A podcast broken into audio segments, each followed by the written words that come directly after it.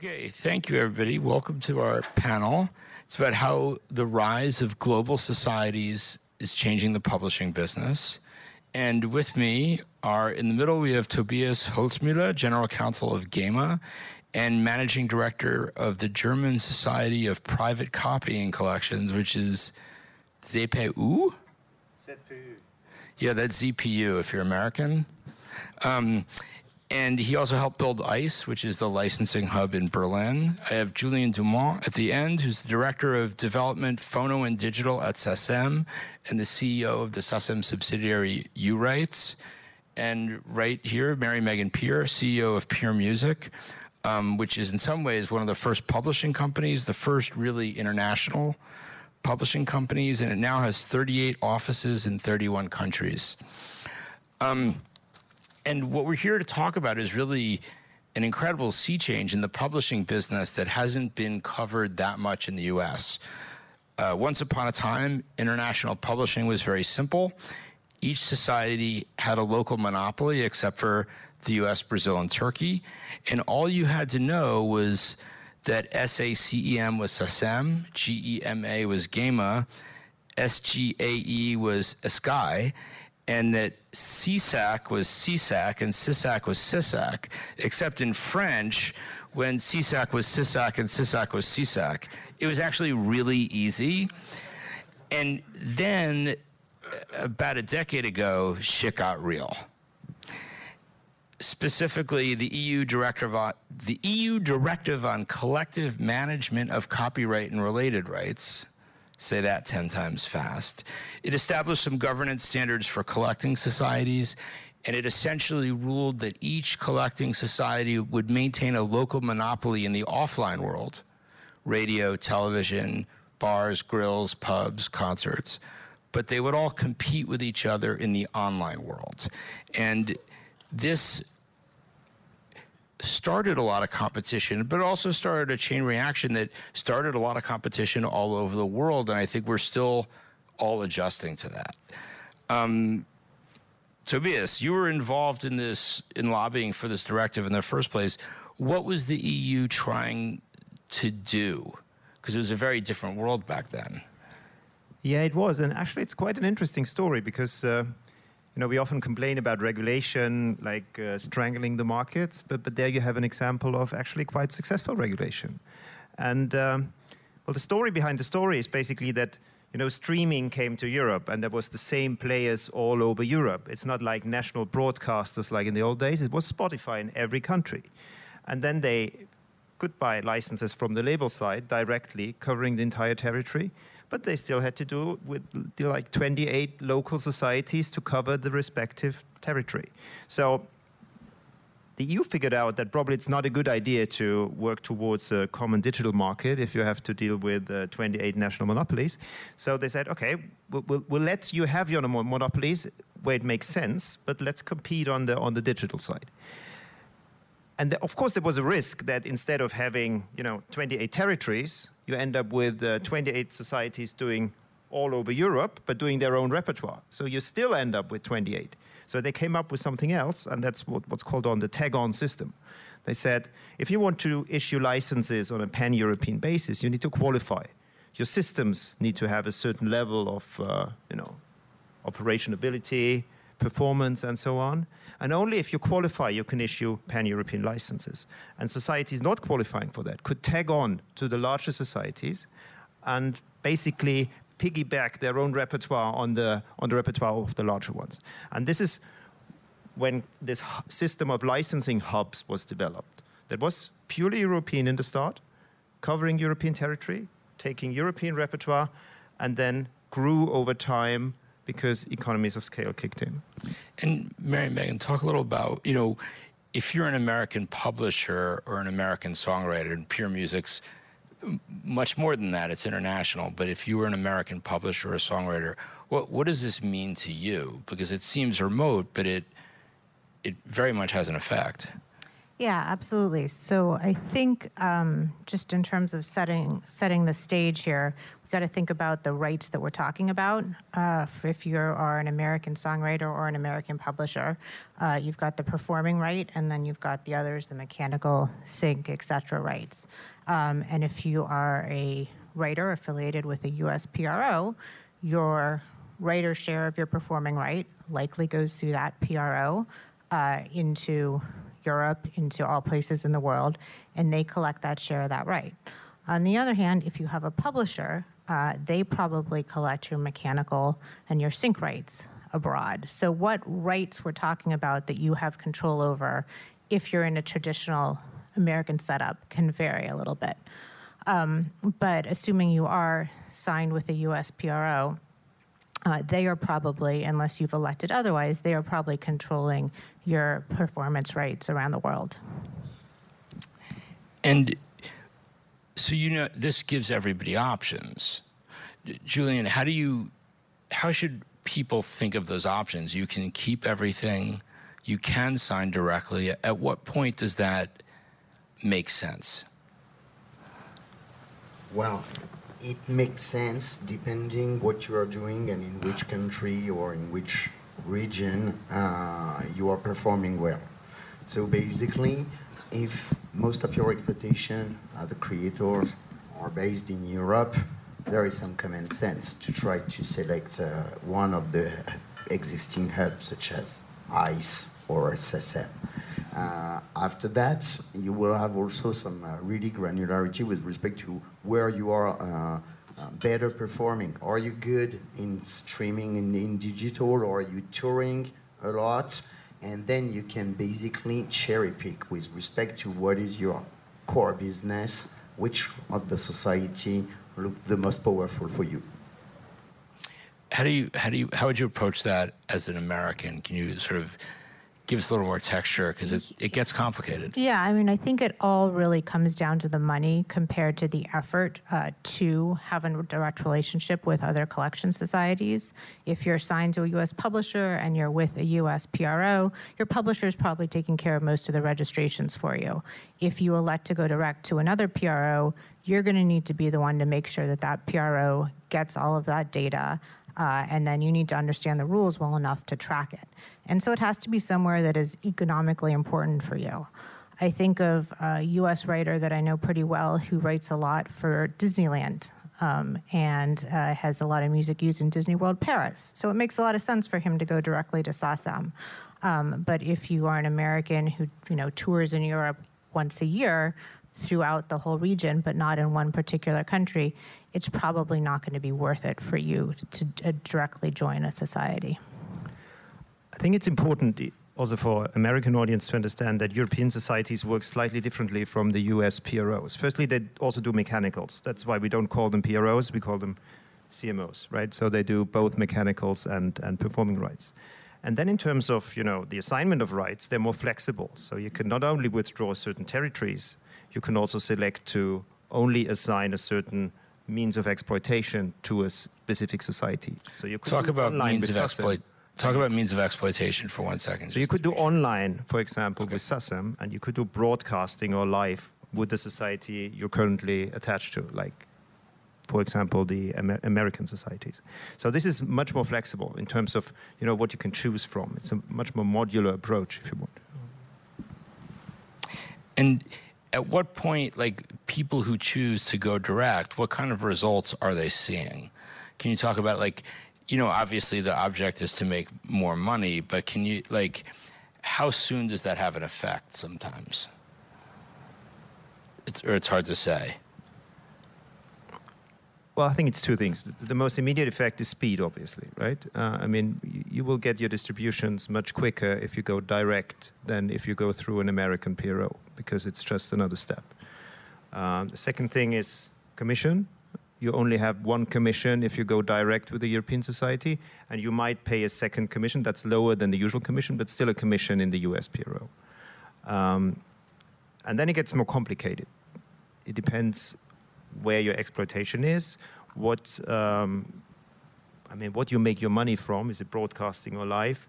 Then you might get supplementary payment, like in the US PROs, qualifying over time in the in the European PROs, and that is that depends really on on on, on what you do. Um, but I think it will normally take one year, two years until you really see these monies coming in. And are they? Is there a substantial difference in what's collected? Because obviously, no matter what PRO you're in in Europe, you're essentially treated the same per use. It's just the the your ability to find the find the money can be different. Is that fair? Yeah, I think that's true. I mean, um, tariffs are the same, obviously. So um, live performance, for example, are much better paid in Europe as compared to the US. So you will have the same tariffs either if you go direct or if you go through an US PRO. But of course, many societies in Europe would have special key account services for their own members, saying, well, I'm, we help you track your concerts, we help you clean up the, the set list. I mean, that's what publishers will normally do as well, in order to, to help you really make sure that all the set lists are included in your in your first distribution and you don't have to go chase them for the money for, for years or, or months to come. So um, I think these types of services make distribution more speedy and more accurate. And that's normally what you only qualify for, either if you go through a publisher or you be your direct member and qualify for key account services. And I, I, think this also speaks to what I mentioned earlier is you need to know enough about the local territory, the tariffs involved to track and make sure that you are getting what you need.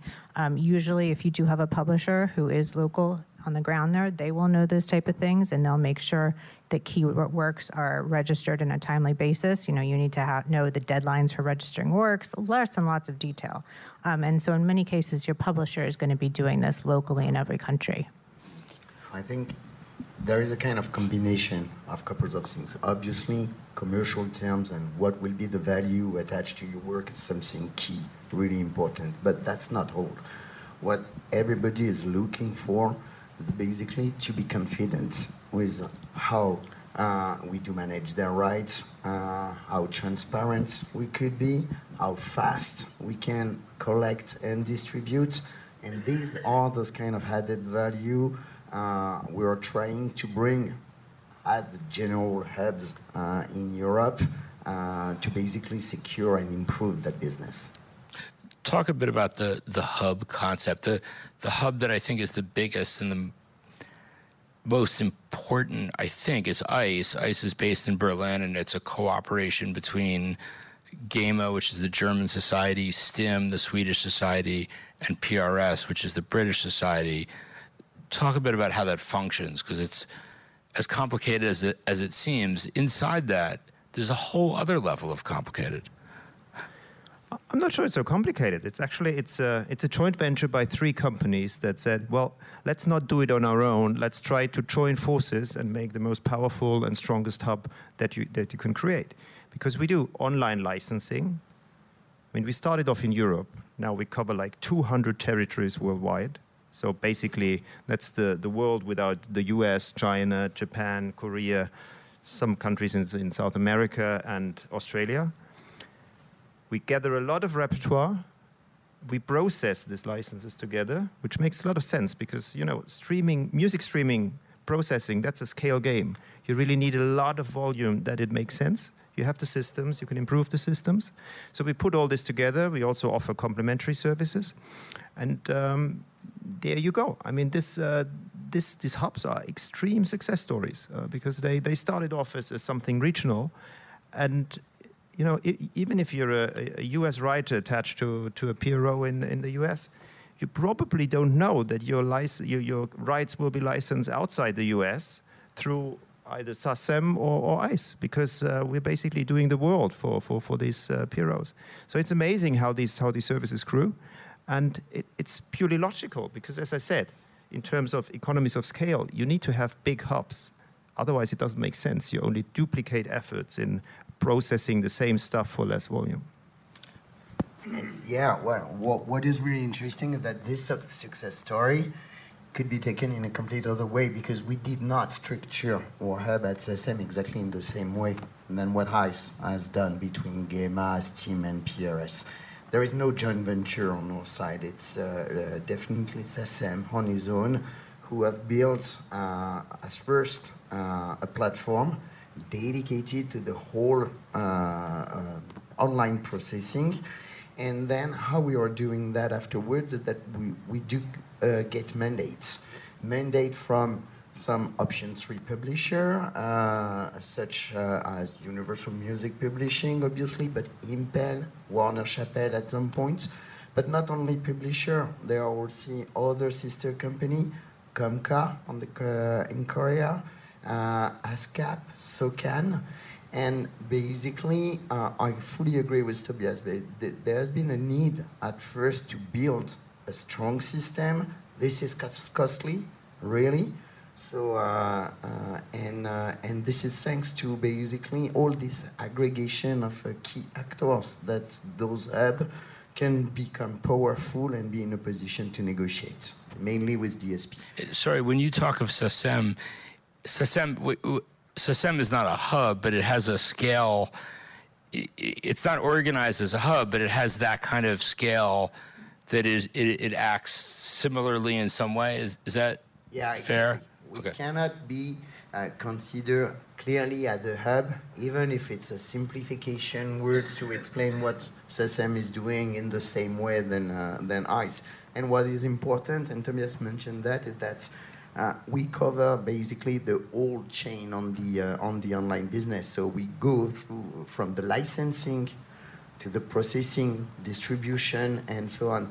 And I have to say that it's a kind of a also cherry picking solution for uh, most of our uh, partners and members because you can decide just to go with licensing or just with processing or doing both.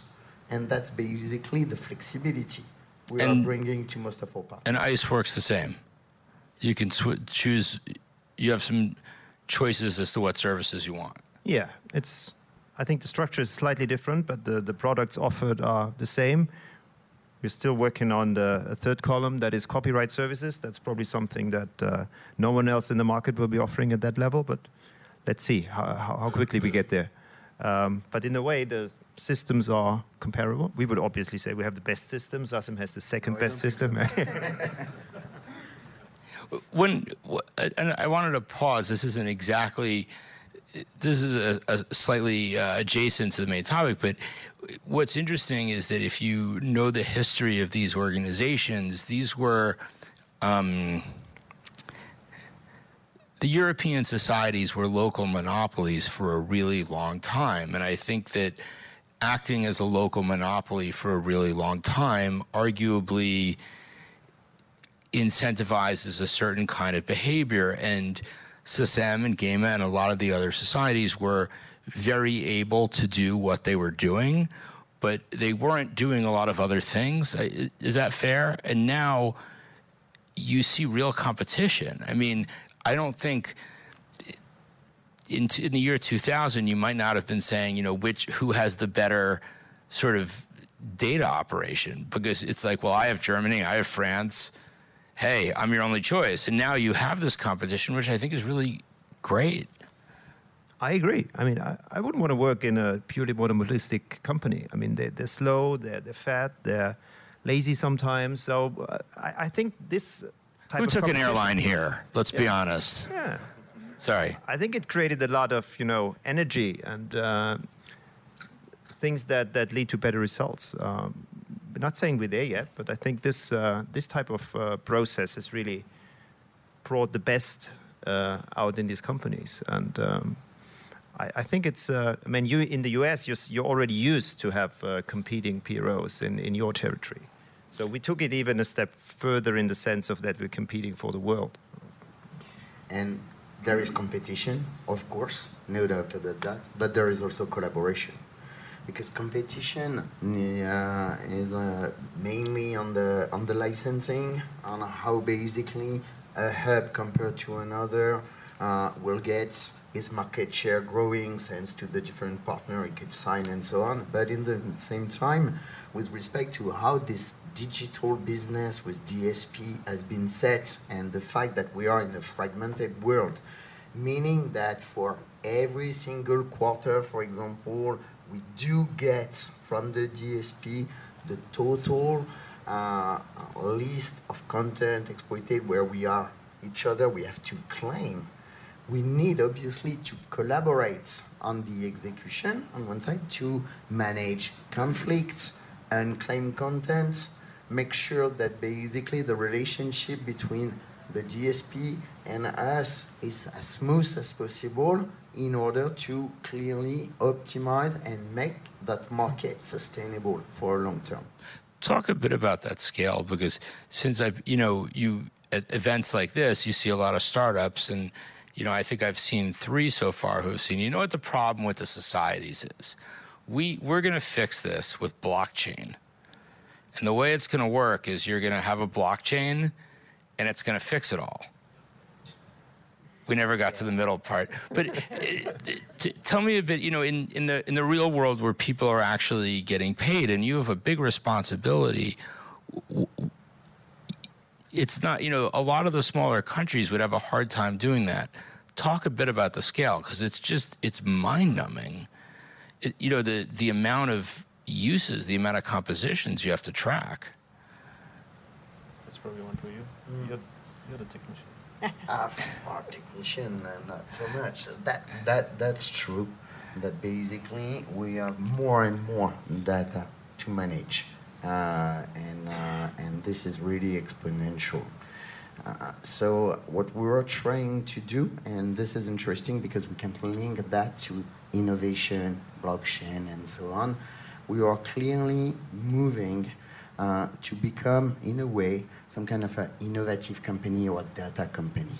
And for that, what we need is basically to be at the forefront of the innovation, to see where there could be some new technology, new tool, new things which will allow us to basically properly identify, match, uh, and set actually an, uh, an accurate database of work which will be used for the future. So uh, long story short, we need, if we want to stay in that competition and to uh, provide really good added value, we need to re reinvent ourselves uh, on the way the documentation uh, could be set and could be shared, on the way uh, our, uh, our tools could process and accelerate the, the, the processing there are many, many fields on which we need to be at the forefront of the innovation to better serve our members and our partners due to this exponential growth of data we need to handle uh, in, uh, in uh, this digital field. Maybe two thoughts on, on scale. First is technical, as Julien has described, right? I mean, building a system, running a system basically costs the same if you do low volumes or high volumes. So you need the economies of scale to do it efficiently. Um, and this is not a high margin business, right? It's new new uh, offerings coming into the market. Um, so we're, we're not talking about the margins you could create in a monopolistic market. So this is definitely something where you need scale in order to be commercially successful. But there's also a second part, and that is the licensing side, right? You need to have a substantial amount of repertoire in order to get a good deal with the DSPs you need to have this muscle, right? And uh, I don't know if you read that uh, the Italian society, SIAE, they're in obviously difficult negotiations I know nothing about, I just read the press, with uh, Meta in, in Italy. And obviously, it led to the fact that yesterday they Meta decided to take the entire Italian repertoire down from the platform. And we as GEMA in Germany, we've been there before with YouTube, like eight years ago, in a similar situation. So if there is enough leverage on the side of the platform and you're not powerful enough in terms of repertoire, you're in a weak position bargaining against the platform. The bigger your hub is, the more repertoire that you have, the more difficult the choice will be for the platform to take the repertoire actually down. So it strengthens your bargaining position to join forces and add more repertoire together. Mary Megan, how do you how do you see this on the other side? Because you're thinking about the price you're get you know you're thinking about the revenue that's coming in and who's best positioned to, to yeah, do that yeah for us it's all about maximizing income for our songwriters um, and so as much as it's great to talk about fortifying various Euro- european societies our interest is who can do it at the lowest cost uh, in a fast and transparent manner uh, who we know that we can rely on Um, and so having these options in competition does allow us to negotiate rates. And in terms of aggregation, we're a large enough publisher that we've aggregated a decent amount of repertoire, and so we can probably demand better rates than some of the smaller publishers do. Um, so we have to use that to our songwriters' advantage. Um, but it really it it's offered a choice to us that we didn't have before. Um, but it also is, you know, it takes some time to make that choice to to really look at what the options are out there because, con- quite frankly, they're always evolving. I mean, one technology is ahead one year, and two years later, it isn't. And you, so you have to constantly be aware of what's changing in the market and how people are doing their licensing. And, and it's interesting because I, I want to just touch on something she said. You know, this I mean, you know, I, I joke about it. Like, this is very abstract stuff. You know, this is like proverbial underwater chess. But the, the end result is this is how songwriters get paid. And all of these, like, you know, data scalability is not like um, the stuff of rock and roll, so to say. But, you know, you, you all have a, you know, you have a, a job to be fair to your songwriters, to get them the most you can. And all of this competition in terms of data, in terms of leverage, you know, you I, I think you, you see the results. I mean, sometimes you don't see them as quickly as you might want, but you, you do see the results.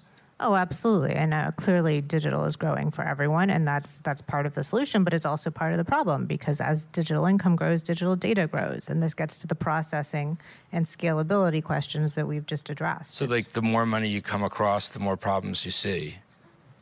More lines of data, certainly. Okay, sorry. trying to yeah, you know, it's it's a tough, it's it's abstract stuff. We're we're trying to. Just, I, I think about the um, SIAE situation. Uh, that's sorry. That's the Italian yeah. society. SIAE, the Italian society. It's it's actually the perfect example to demonstrate uh, how the hubs in Europe would become compulsory because it's a kind of virtuous circle, uh, this kind of hub.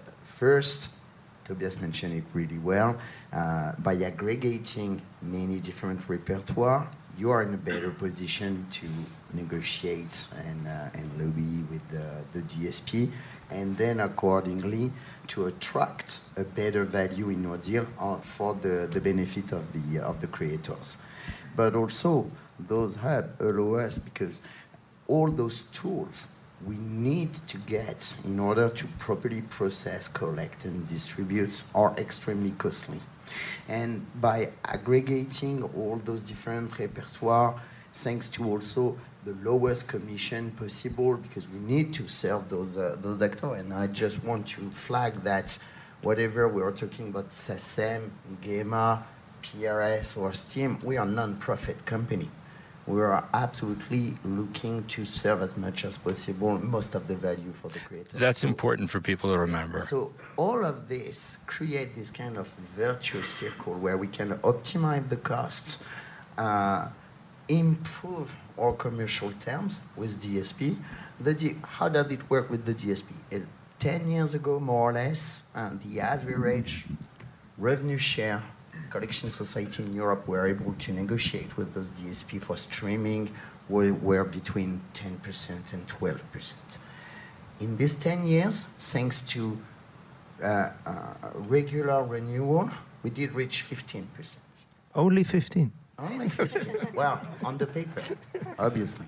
Is that talk about that for a second because before we talk, you know, there's a no, there's probably 10 panels this week on what that number should be and how to get there. But how much does that increase in rates, at least as a percentage, come to this kind of model? Because you do see it, um, you know, you see it happening in different countries with different kinds of regulations. How important is is that? Is this system to getting that percentage higher?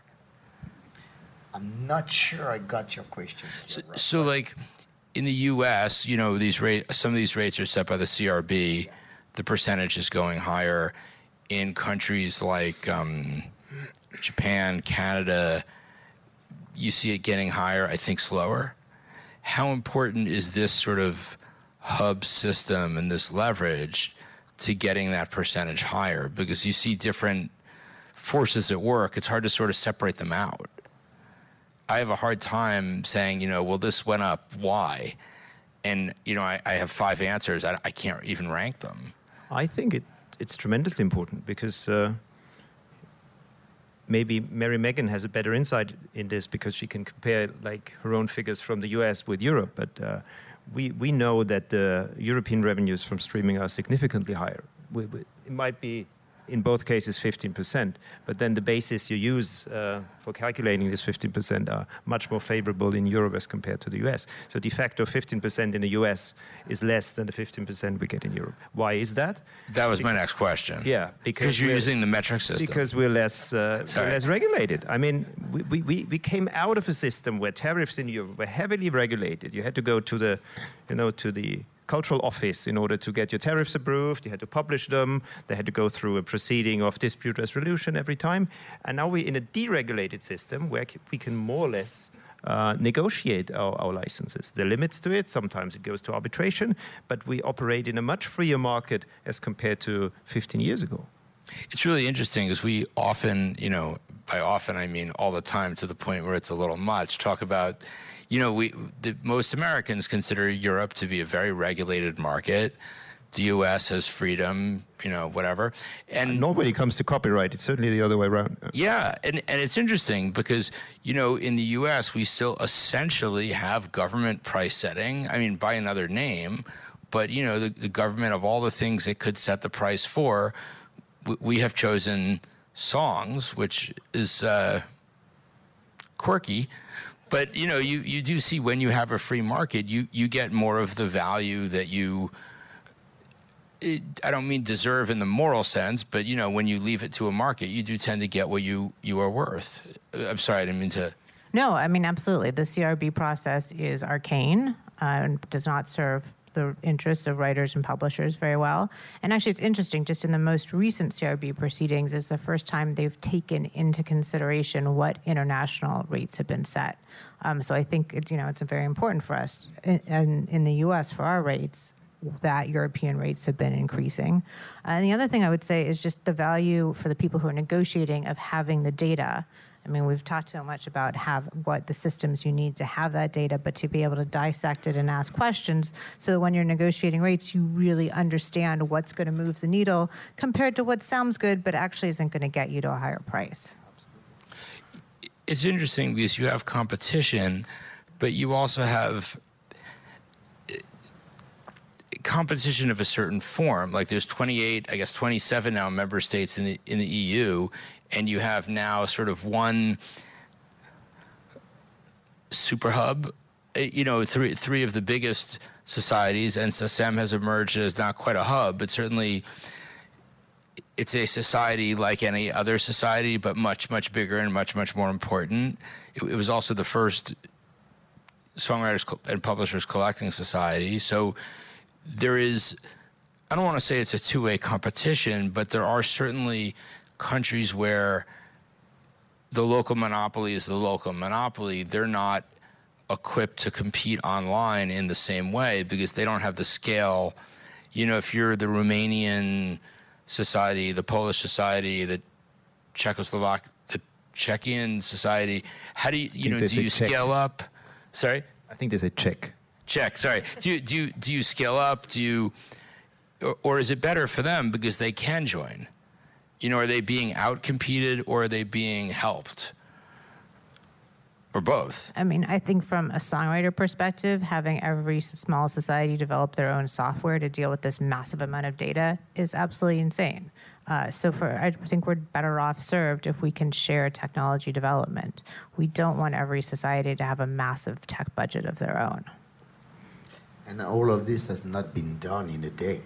So basically, it's more than, it's close to uh, 20 years now that uh, this regulation happened. And, uh, and the fact that few big company decided from scratch to jump into that new world of multi-territorial deal, start to invest in human resources, expert in licensing and in negotiations start to develop their own tools.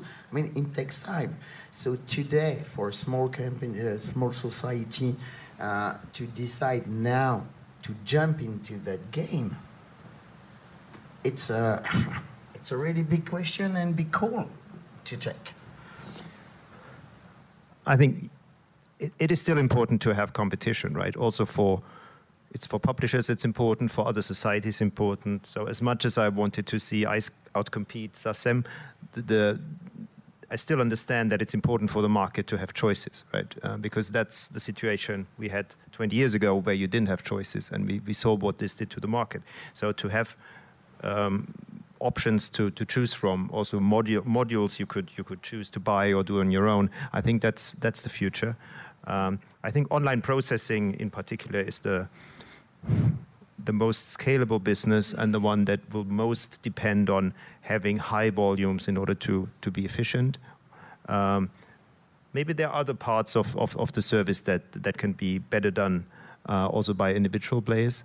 But um, if you look at music on demand streaming as it is today, uh, we think it's a, it will be a low margin, high volume business in the future.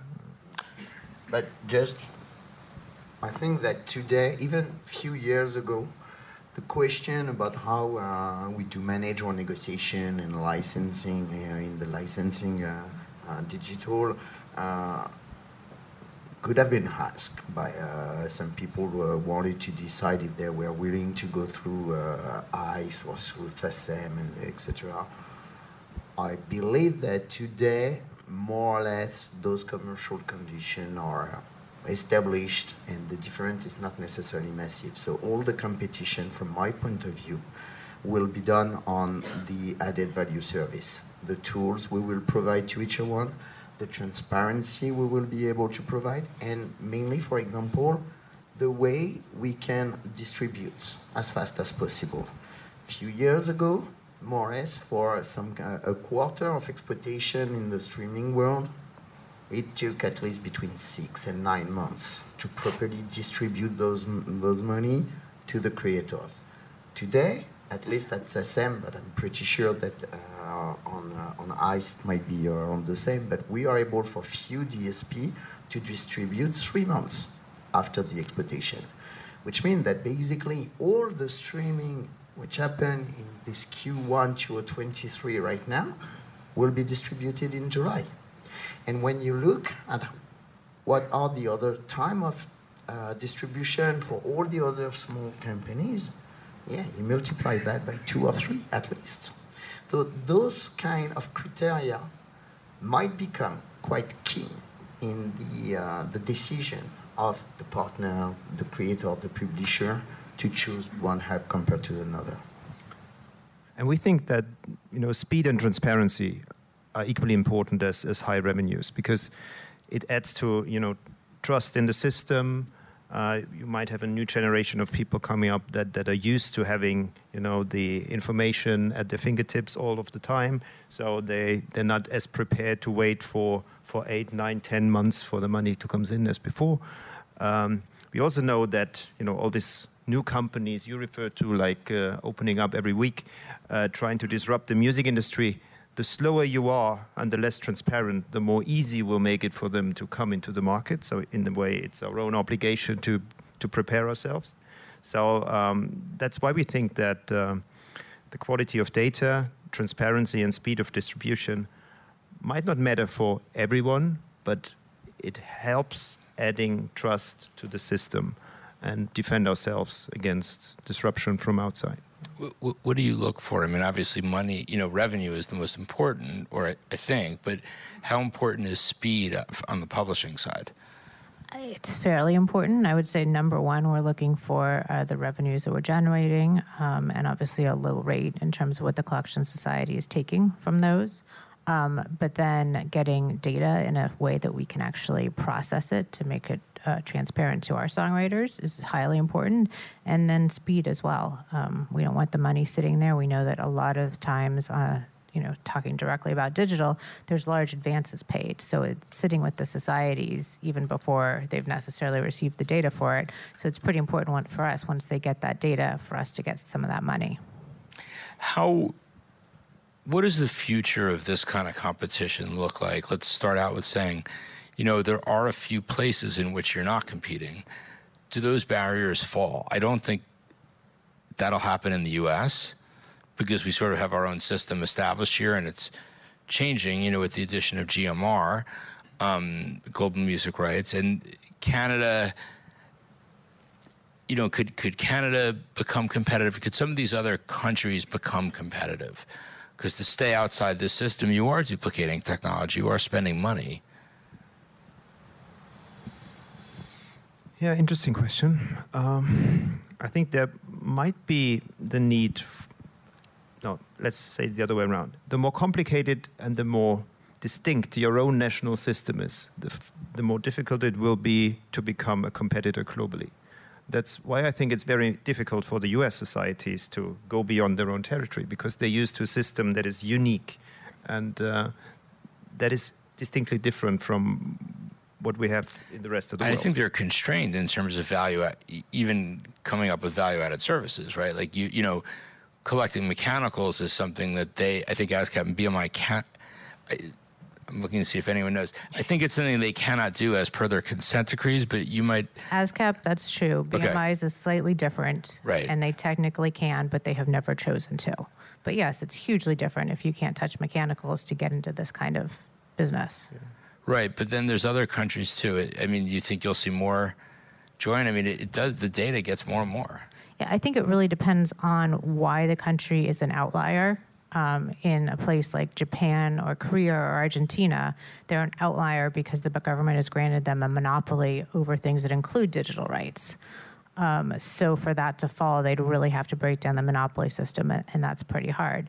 If it's other countries where, like the U.S. and Canada, they've developed over time a certain unique perspective, uh, it's it's more likely that systems could come in, systems could be shared, even if there's still, say, a separation between a performing and mechanical digital right.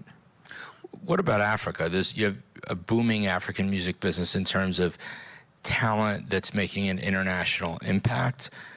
You have an expanding, not quite as quickly, business in terms of subscriptions there, other models in terms of ad driven streaming. At the same time, you have a system where some countries generate a fair bit of income, some generate surprisingly little given the size of the economies. Can that change as well? Africa is a huge topic for us. Um, we think that the hubs that we see in Europe already cover a large portion of, of the African territory in, in, in some deals. Uh, depends a bit on the, on the specific DSP. Is that the way to go for the future, or will there be a need for an African licensing hub? I think it depends very much on. There sort of is Capasso. I don't know if that counts. It- I- Yeah, I'm, I'm not sure we can consider Capasso as a pure hub as it is Fair in enough. Europe, but at least that's true that for African markets, it's just huge. We know that it's coming, and uh, uh, the reality is that I think that due to the lack of uh, several CMOs or PROs in every single country of Africa, you put aside uh, Capasso, uh, Samro uh, in South Africa, um, there is massively a need of uh, education with respect to how those authorized copyright whatsoever could exist. So uh, there are plenty of talents, uh, a bedroom producer, uh, a lot of things uh, which are coming from uh, Africa with a lot of different genres which work well and are well exported. But basically, this is where we are missing a, a key part of uh, our business, which is basically the documentation, how the works could be registered, everything. So there is many, many different way to address Africa that remain key for SACEM as well. Uh, but this is not just a question to simply come and set the rule or the principle which have been established in Europe. There are many other stuff to embrace before we can make this business more. Uh, I mean, there are currently a, a lot of Ameri- uh, African artists, when they get successful, they register with the European societies, so they uh, can make use of this network for them. Like Nigeria is huge at the moment, so a lot of them go to PRS. Um, other parts of Africa is more SACEM. So it's question of language basically you Yes. get half of the africa who are uh, french speaking native french speaking so they are obviously coming to SACEM and all the uh, uh, uh, uh, uh, country are more looking to go to uh, to PRS, uh, ICE, or. But you know, this might change. I mean, there, there, there certainly is a need for uh, to work more on the African market. If we can help on the licensing side, on the processing side, that definitely makes sense. I don't think duplicating efforts there makes a lot of sense. But in terms of infrastructure, local infrastructure, hiring, uh, signing artists, finding artists, uh, like registering works, I think a lot can be done on uh, on the African continent. But Africa is not. Oh, sorry. No, go ahead. Africa is not just the, the only priority when we talk about territorial scope or whatever. Middle East is absolutely key as well. And one of the key issues in the Middle East is that basically there is almost no collection society at all. So this is also some kind of field there where, where we need to basically invest. And just to be clear, because of the subject that I've that I've looked into a bit as a reporter, you know, there are countries that are signatories to the Berne Convention, so they have an obligation. You know, uh, composers have a right to be paid for the public performance of their works, but they don't have a society that's doing it. So there is an obligation to pay people. But there's no mechanism to do it. So somebody has to fix that at some point. Interesting. Yeah. And this is where European hub. I think we should change that European only hub, but just say hub. Short. Uh, yeah, we have something to do on that. Let's talk a bit, go back to everyone for one question about the future, and then I'll open it up for some questions. I'll start with you, if you don't mind. What would you, what, what would you like to see in the future in terms of this competition, and what do you um, worry about? Um, I think in terms of the competition, uh, we can only have so many competitors while still making it e- equally a valid proposition for all of them. Um, so I'd want to see similar to what we have now in terms of a couple, maybe three hubs that are competing within in Europe uh, to do this. I, I don't want to see every collection society trying to play this game themselves because it's not going to be uh, beneficial for them, beneficial for writers, beneficial for anyone's income. Um, and I guess my concern right now is that there are still um, a lot of societies that are trying to do this themselves, or maybe taking some pieces of technology uh, from other territories, from other systems, um, but are still really trying to play the game on a very individual level. And time and time again, we've seen that when they do reach out and when they are able to share data, share back-end systems, that is what raises the bar for everyone. I mean, as I said, competition is great. I think um, it, it, it uh, created a lot of energy. Uh, we, we need to keep doing this because, um, you know, it, it's been a success story so far. But um, we know that there is competition outside the system out there, and uh, we have to become better in order to compete against uh, other players Sorry, coming into the market. talk about that a bit? Competition outside the system. You have a lot of technology companies, you know, pouring into music. Often they don't know nothing about music, but they think this is the, like the next market to disrupt. We've done financial industries before, we've done travel before. Now we go into music. Seems to be an uh, you know easy target because it's so complicated, it's so complex, so many old systems. So all this talk about black box money and, and, and slow distributions. So it's very sexy at the moment to to go into music to disrupt music by tech, and feel like text disrupted this enough, but uh, that's just me. That's your know. personal view. No, I mean we've we've there, there was a couple there was a whole decade there where we things felt pretty disrupted. Absolutely, but but but and the game is not over yet. I think No. it's it's uh, something we need to talk about in the in the years to come as well. I think technology can help to overcome a lot of problems, but it also threatens you know the economic structures we have. So we feel like we're in this game together in the music industry to make the music industry more efficient, better, faster, and then uh, we will all have a chance to survive technological disruption. me, I think that despite, despite the fact that there is a competition, obviously, uh, there is a, an absolutely need to uh, readdress the value we are getting from all this uh, streaming activity.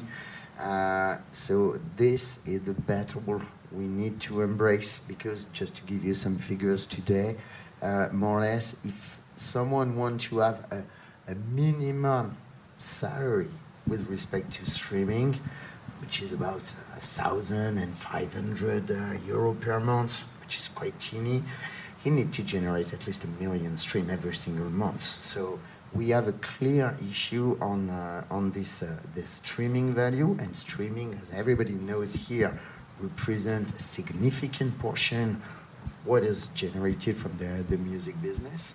So yeah, despite this competition where we're all respectively trying to attract much more people thanks to all the negotiation we're making, uh, the added value services we're providing, there is this common goal we need to, uh, to go together.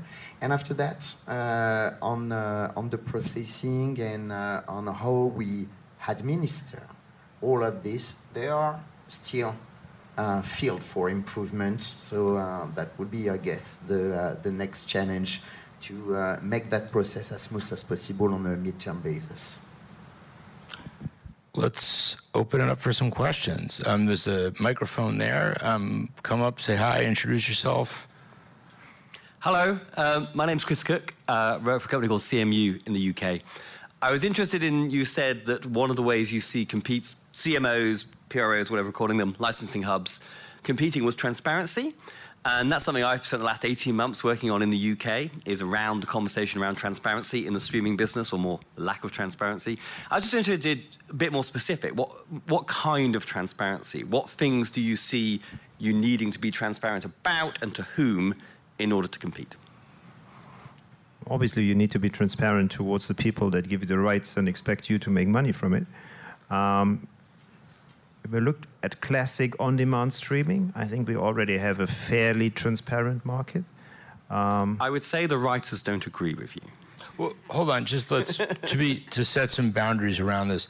There's a number of stages, number of transactions in that market where there's a number of steps in that market. So the first step is, you know, what the um, DSPs are paying and how they're sort of taking money out of the pool, if you will, right? And then that money goes to the societies, and the societies account to writers and publishers, and the publishers account to the writers. So there's a few. When you're talking about transparencies, there are a few different stages where things can be more transparent or less transparent. So I think it's important to realize that what we're talking about here is the willing, let's define transparency here is the willingness to share information that you have downstream because you obviously you can share the information you get, you can't share the information you can't get.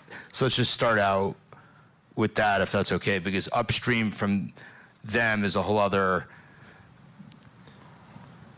panel I guess. I, I, I don't know how else to say it. Yeah, I wasn't quite finished actually because I was uh, going to say that the, the, I see more problems in UGC and social media uses where transparency is much lower as compared to classic music on demand. When everyone is so focused on Spotify and how much you get out of your stream and how many streams will there be in your distribution, but um, I mean, things have improved greatly there. We have a, a matching rate at, at, an automated matching rate at ICE that is approaching 95%. So less and less money goes into the black box. Uh, most most monies get distributed distributed automatically, matched automatically. So this is actually a level of transparency that is much higher than what we have experienced in other markets in the in the past.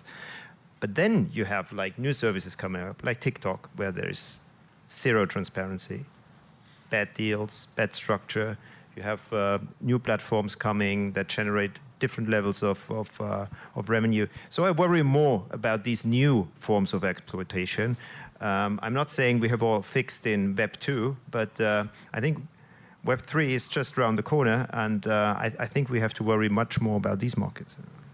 And just to give you some concrete example, a few years ago, when we were about to distribute some streaming businesses to our creators or our partner, they were just a line. Hey, you you earn that money from uh, streaming. No even clue about which DSP we were talking about, what type of service we were referring to. Should it be the free tier, single subscription, family, whatsoever? This is where basically we did improve the granularity of data we are able to provide. So for the, the, the members at the distribution time, we are really granular. every single creator could get a view about what he is earning on each DSP, but also on each type of service. Next step will be each country or whatsoever.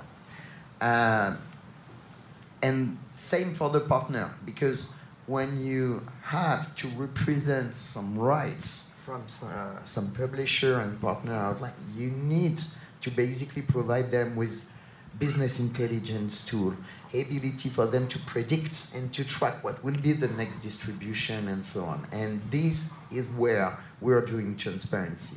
A few years ago, you were just trying to knock at the door of a society, say, hey, when I will get my money from that country or whatsoever. Here we can predict that and we can give some good timelines and so on. And to come back to Tobias' point afterwards on, uh, on UGC in general, whatever, we are talking about TikTok, Twitch, uh, YouTube. YouTube, it's a bit uh, different, but uh, Meta and the other. Yes, there is a big issue, but um, it's another question of transparency is the ability for the collection society, the hub, whatsoever, to be in a uh, fair position to deal with those companies because they do not provide us with the accurate data we need to establish the proper business model. When you are, and this is a specificity of uh, the author right uh, in Europe, uh, the principle is proportionality. We need to establish some rev share. But when you have an actor who is absolutely not willing to provide you uh, with his net turnover per country, region, or so on, how the hell could you implement your model? So this lack of transparency, we need to fight against. And I just want to repeat what, sort of what I said before. I think that there are different problems with transparency, but it's important to realize that you you can't share you, have, you you can't share the information you don't have. You know, you're getting a check from TikTok that might say music stuff. All right. Well, sorry. Go ahead. No worries. Um, great panel, by the way. Super, super interesting. Uh, my name's Henry. Um, I've worked with music metadata for years. Um, working with Amy Thompson at the moment, building out a system for catalog management for artists.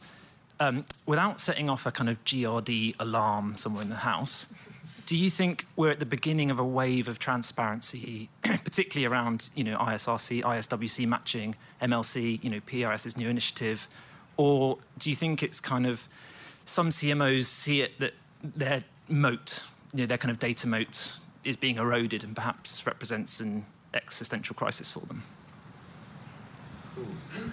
That's a tricky one. That's a big one. Yeah, uh, I think both.